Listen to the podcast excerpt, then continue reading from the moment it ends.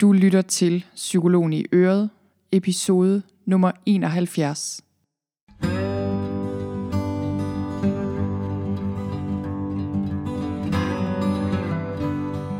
Velkommen til Psykologen i Øret.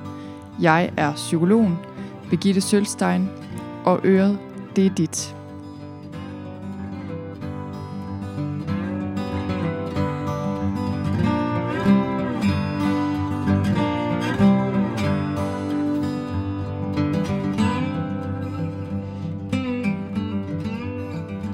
Dag svarer jeg på et spørgsmål, som jeg fik. Jeg fik en mail fra en mor for et stykke tid siden. Hun er mor til en søn, som har en kronisk lidelse. Og øh, jeg besluttede mig for at lave en podcast episode som svar på den her mail, fordi jeg er sikker på, at hun taler for mange, mange tusind møder derude, der også har rigtig meget angst og uro og bekymringer omkring deres børn, som der er et eller andet med. Så hvis du har et barn, der har en alvorlig sygdom eller kronisk lidelse, som har et handicap, øh, eller som der er et eller andet andet med, det kan være, at dit barn bliver mobbet, er blevet mobbet, har et misbrug, har adfærdsvanskeligheder, har været udsat for et eller andet, en ulykke, øh, noget andet traumatisk. Hvis du har et barn, der er noget med, og hvis du er særlig bekymret omkring dit barn, så lyt med her, hvor jeg svarer Eva, som skrev mig den her mail. Det her emne er noget, der ligger mit hjerte meget nært, fordi jeg også selv har et barn med særlige behov. Jeg er mor til en søn, som har epilepsi, og som også har cerebral parese.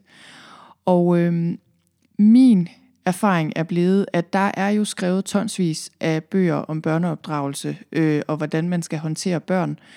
Og når man er mor til et barn, der er noget særligt med på den her måde, så er det bare som om, at en hel del af de ting, der står i de bøger, ikke rigtig kan bruges.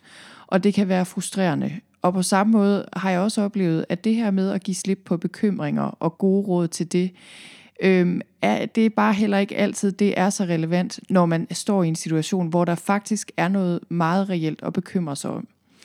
Så jeg håber, at du kan bruge den her episode til noget. Den findes også på min blog som et blogindlæg, øhm, som er lidt mere omfattende end det, jeg deler her i podcast-episoden. Og det blogindlæg, det finder du på sølvstein.dk-barn med kronisk lidelse med bindestreg mellem ordene. Jeg vil lige begynde med at læse det her brev op, eller den her mail op, som jeg fik af Eva. Hej Begitte, tak for rigtig mange gode podcasts. Jeg lyttede første gang i efteråret, hvor jeg tilfældigt støtte på din podcast omkring det at have syge børn.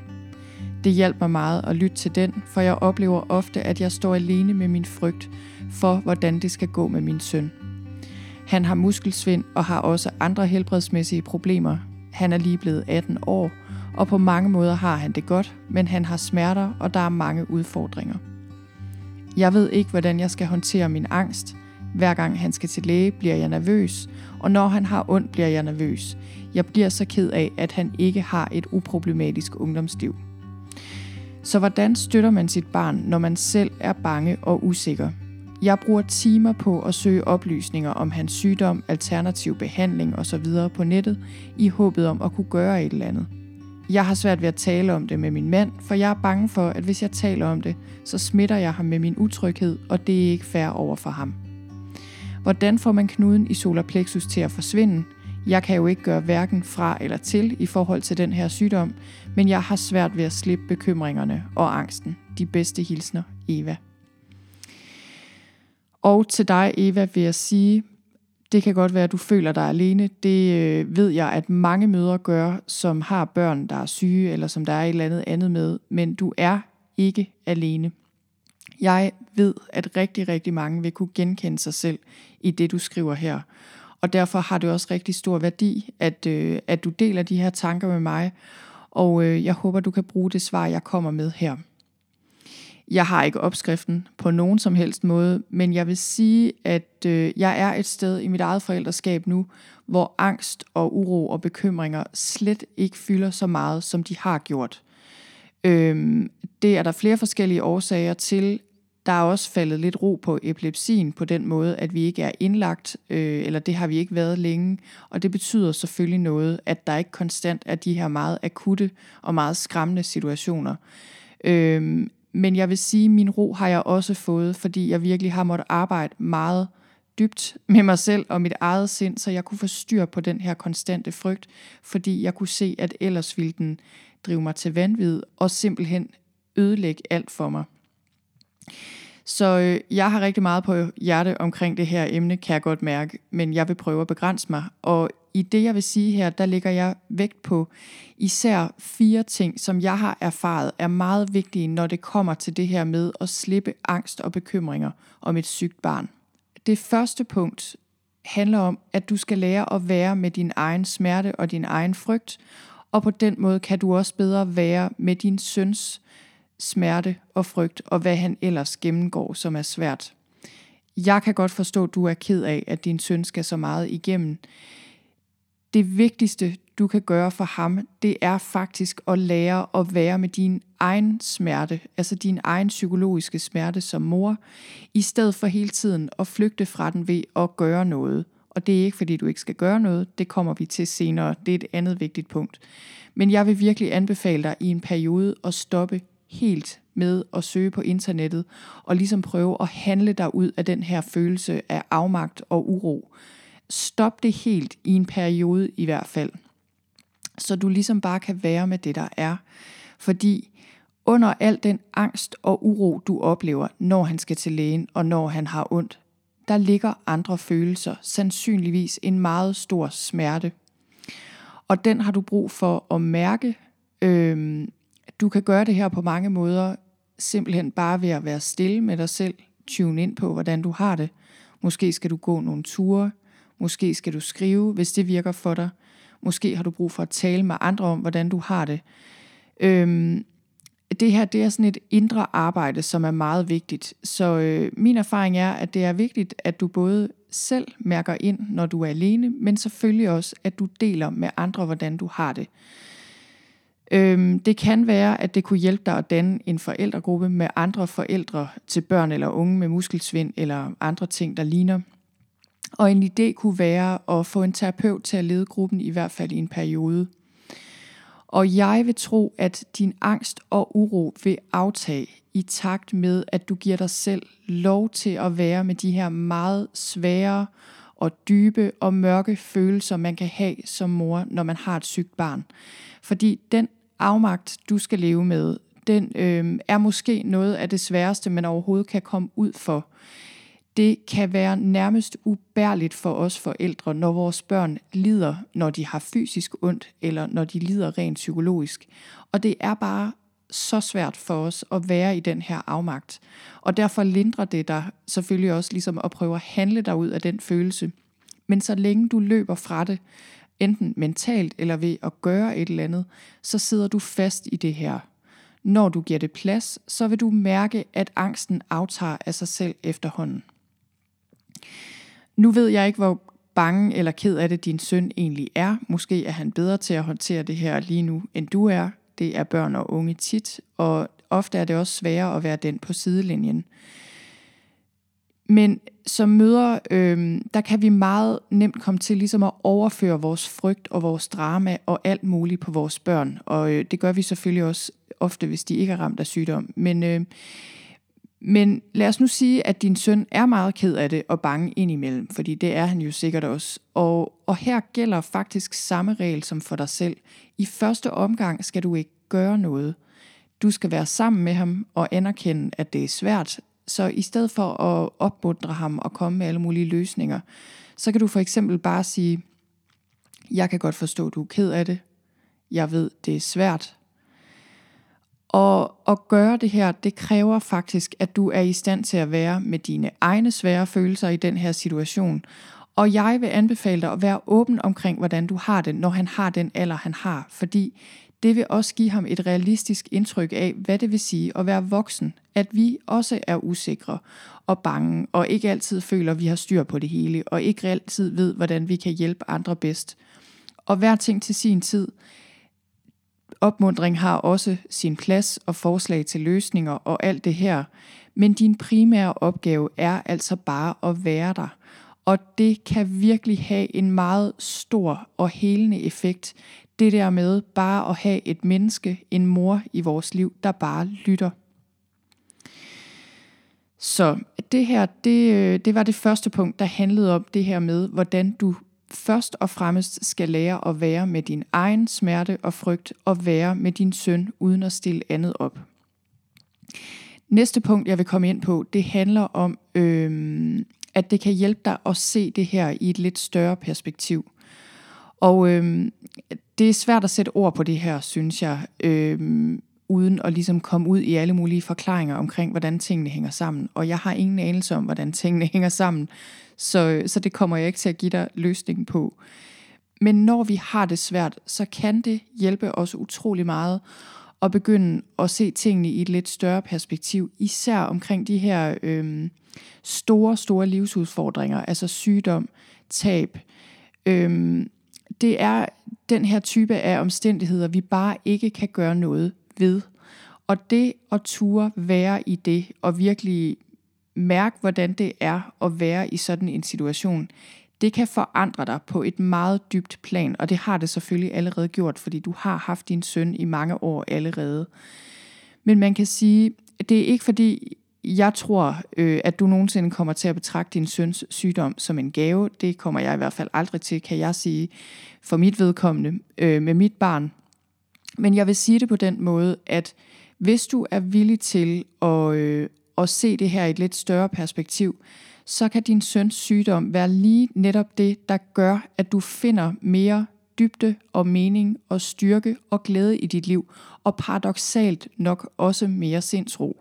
Også selvom du lige nu føler, at det her netop er det, der giver dig angst og uro. Og det her, det er jo ikke en proces, der bare sker på en uge. For de fleste af os er det noget, der tager et liv. Altså, jeg tænker, mange af os er på den her evige rejse i en retning af øhm, at finde ud af det her, og også at stole på, at vi kan klare de udfordringer, vi bliver stillet her i livet. Jeg har en bog, der er skrevet af en amerikansk præst, der hedder Richard Raw, og den bog, den hedder Falling Upwards. Og det synes jeg er et rigtig godt udtryk, det her med at falde opad. Fordi vi har en fornemmelse af at falde i livet, når vi møder noget, der er så svært som syge børn for eksempel. Men vi falder faktisk opad, også selvom det ikke altid føles sådan undervejs.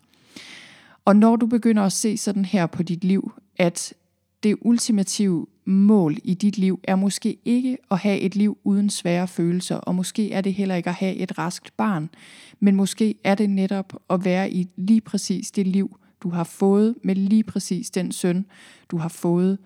Når du begynder at se sådan på det, øhm, så vil du meget nemmere kunne være i det svære, og også støtte ham i det svære. Og øh, nu siger jeg noget, som muligvis kan provokere dig, Eva, og muligvis også kan provokere øh, nogen derude, og jeg, det vil helt sikkert også provokere mig, hvis jeg hører den anden sige det. Men det jeg gerne vil sige, det er, hvordan kan du vide, øh, hvad det ideelle vil være for dig og din søn? Altså, hvordan kan du vide, hvad det højere formål er med hans liv? Fordi hvis du fik din vilje, altså hvis vi fik vores vilje, så ville vores børn jo altid være raske og altid have det godt. Ingen tvivl om det. Men hvordan kan du vide, at tingene ikke er præcis, som de skal være? Og det her spørgsmål vil jeg gerne stille til dig derude, uanset hvad du kæmper med i dit liv. Og vi kæmper alle sammen med et eller andet en gang imellem i vores liv. Hvordan kan du vide, at tingene ikke er præcis, som de skal være? Og det er ikke fordi, jeg siger, at jeg ved det. Ingen af os ved ret meget om tingenes sammenhæng, når det kommer til stykket. Men hvis du kan give slip på ideen om, at du forstår præcis, hvordan tingene hænger sammen, og ligesom giver slip på ideen om, at det er forkert, sådan som tingene er, så vil det give dig langt mere sindsro. Så det her, det handler dybest set om at samarbejde med virkeligheden, som den er, og også stole på, at måske kender du ikke alle svarene, øh, og måske er der en visdom i det her, som ligger uden for din logiske sans, og som du øh, måske erkender med hjertet. Det kan jeg mærke, at efterhånden, som, øh, som tiden går, der er der ting der begynder at falde på plads inde i mig, som jeg har svært ved at sætte ord på. Men jeg kan mærke, at i dag der stoler jeg øh, i langt højere grad både på, at jeg kan klare den udfordring, jeg har fået i mit liv med mit barn og med andre ting, og at der på en eller anden måde er en mening, som jeg bare ikke lige kan gennemskue, men som ikke desto mindre er der. En anden bog, jeg gerne lige vil nævne i den her sammenhæng, den hedder The Conscious Parent. Den er skrevet af en, der hedder Shefali Saburi. Den kan jeg virkelig anbefale. Øhm, det var en af de første bøger om forældreskab, jeg læste, som jeg ligesom følte gav mening for mig, også i min situation med et sygt barn. Men en af de ting, hun skriver i sin bog, er det her – Our children contribute to our growth in ways that are perhaps more profound than we can ever contribute to theirs. Og det her, det synes jeg virkelig er værd at tænke over. Fordi, Eva, er det dig, der skal hjælpe din søn, eller er det din søn, der er i gang med at hjælpe dig til at blive det menneske, det er meningen, du skal være? Der er ingen tvivl om, at øh, vores børn har brug for vores støtte, og at vi skal opdrage dem øh, og give dem kærlighed. Men jeg kan rigtig godt lide det her perspektiv, at langt hen ad vejen, så kan vores børn have en kæmpe mæssig effekt på os, og måske endda større, end, øh, end vi nogensinde kan have på dem. Så øh, lige inden jeg hopper videre til øh, mere om at give slip på bekymringerne i praksis, så vil jeg lige sige øh, lidt om det her med at tale med din mand, fordi det er super vigtigt, at du taler med din mand. Fordi hvis du ikke gør det, så skaber du en afstand imellem jer.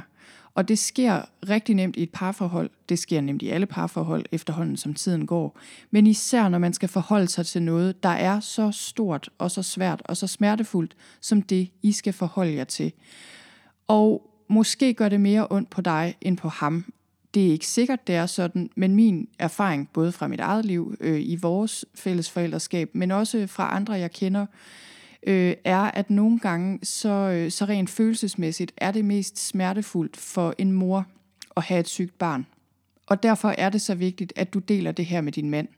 Fordi det at bevare et nært og et godt parforhold, det er jo ikke noget, der bare kommer dig til gode eller jer til gode. Det er i den grad også noget, der kommer din søn til gode.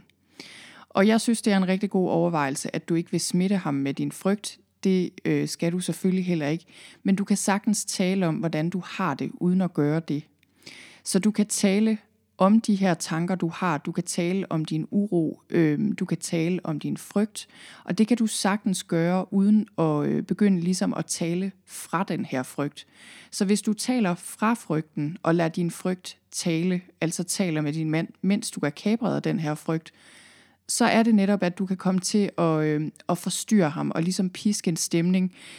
Måske synes du ligesom, at han skulle tage sig sammen og researche noget mere på Google, øh, være mere bekymret, eller hvad det nu er. Det er ikke det, der er meningen, du skal gøre her. Du skal simpelthen bare dele med ham, hvad det er, der fylder, hvad det er for nogle følelser, du oplever, hvad du kæmper med, din uro, din sorg, øh, præcis som du har gjort her i mailen til mig. Og det gode ved at have en partner i den her sammenhæng, det er, at sandsynligvis så håndterer han det her helt anderledes, end du gør. Og øh, det vil også sige, at I kan læne jer op af hinanden, og fordi I sandsynligvis gør tingene på forskellige måder, så, øh, så er I dybest set et rigtig godt hold, når I trækker i samme retning og ved, hvor I har hinanden og hjælper hinanden. Næste punkt, tredje punkt, det handler om, hvordan du rent faktisk giver slip på de her bekymringer. Og man kan sige, du har et sygt barn, og på mange måder så er du jo bare udsat for det, som alle mødre ligesom må erkende på et eller andet tidspunkt. Vi kan ikke løse vores børns problemer. Vi kan ikke leve deres liv for dem, øh, der slet ikke, når de bliver større. Vi kan ikke tage alt det svære fra dem. Og det er du bare konfronteret med i meget, meget højere grad end almindelige mødre, fordi din søn er syg. Og det siger sig selv, at selvfølgelig er det meget sværere at give slip på den slags bekymringer, du har, end, øh, end de mere almindelige bekymringer. Og Dalai Lama han har sagt om bekymringer, hvis et problem kan løses, så er der ingen grund til bekymring. Hvis du ikke kan gøre noget ved situationen, så hjælper bekymring dig heller ikke. Så dybest set siger han, at bekymring tjener ikke noget formål overhovedet. Og det har han ret i, men så alligevel. Så enkelt er det jo ikke helt.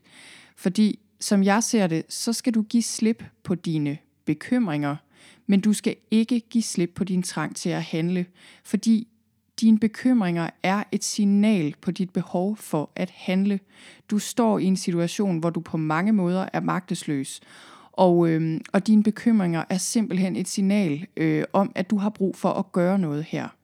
Så bekymringerne løser ikke problemet. Dem skal du lære at lægge på hylden, så de ikke driver dig til vanvid. Men du skal ikke ignorere dem. Du skal se dem som et signal om, at her er altså noget, du skal gribe an. Ikke ved bare at bekymre dig og søge på Google hele tiden, men ved at gøre noget øh, målrettet. Så øh, i forhold til det her med at blive i nuet og give slip på bekymringer, der vil jeg gerne lige dele noget, jeg har lært. Øh, der er ingen tvivl om, at når vi har et barn, der er sygt, så gør det bare ondt på os som forældre.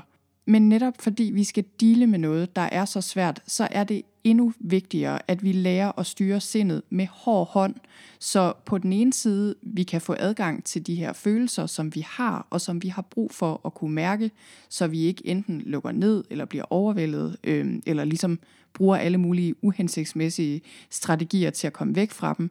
Så det har vi brug for på den ene side, øh, at have ro i sindet, så vi kan mærke, hvordan vi har det. Og på den anden side, så har vi også brug for at kunne styre sindet, så vi ikke bliver overvældet af bekymringer. Så smerten er, hvad den er, men man kan sige, øh, smerten er forbipasserende. Den varer ikke så længe af gangen. Den kommer i øjeblikke, nogle gange i faser eller perioder af livet. Men der, hvor øh, smerten virkelig kan bide sig fast og blive til det, vi kunne kalde lidelse, det er i sindet. Så længe efter, at smerten egentlig har været der, enten en fysisk smerte eller en fysiologisk, enten en fysisk smerte eller en psykologisk smerte, længe efter det, øh, så, øh, så, kan, så kan problemerne ligesom blive ved med at eksistere i sindet, når du tænker på dem. Og det kan være, at tanker eller billeder af det her, der er sket, hjemsøger dig, eller du hele tiden ligesom tænker på, hvad der eventuelt kan ske i fremtiden. Så for nogle år siden, der var jeg på retræte med Eckhart Tolle. Han er en øh, spirituel lærer, og jeg fik mulighed for at stille ham et spørgsmål. Og på det her tidspunkt, der var jeg virkelig grebet af en meget stor angst og frygt omkring mit barn. Og det jeg spurgte ham om blandt andet, det var, hvordan jeg skulle håndtere den her ekstreme frygt, jeg oplevede, mens min søn havde epileptiske anfald, altså mens jeg stod med det og også hvordan jeg skulle leve med den her frygt for, øhm, at det kunne ske igen, og sandsynligvis ville ske igen og igen. Og han sagde rigtig mange gode ting til mig, men en af de ting, han fortalte mig om, det var the sword of presence, altså nærværets svær. Og han sagde, at når man står i den her slags meget, meget øh, krævende situationer, ekstreme situationer kan man sige, så har man brug for ligesom hvis man havde et svær at være fuldt fokuseret og lægge alle kræfter i at blive i nuet, for netop ikke at blive totalt opslugt af frygt for fremtiden øh, og blive opslugt af magtesløshed. Og i det forløb, jeg har lavet selvhjælp til angst, der øh, har jeg en lydlektion, der handler om nærværet svær, og hvor jeg fortæller mere om, hvordan du kan bruge det her ved stærk angst og panik ikke bare i forhold til øh, dine børn, men faktisk mere i forhold til, hvis du oplever stærk angst og panik, øh, hvis du lider af angst. Men i den her sammenhæng, vi taler om lige nu, med et kronisk sygt barn, øh, der synes jeg, at det her med nærværet svær, det er et rigtig godt billede på det, man skal kunne. Så det du skal, når du bliver rigtig bange, når der sker et eller andet øh, voldsomt, så, så er det bare, at du skal sætte alle dine mentale kræfter ind på at blive i nuet. Og igen, smerten kan vi ikke få væk. Den er der. Men ud over det, så gør vi altså tingene sværere for os selv meget ofte ved at tænke for meget, simpelthen. Så, øh, så håbløshed og angst kommer fra sindet og ikke fra selve situationen.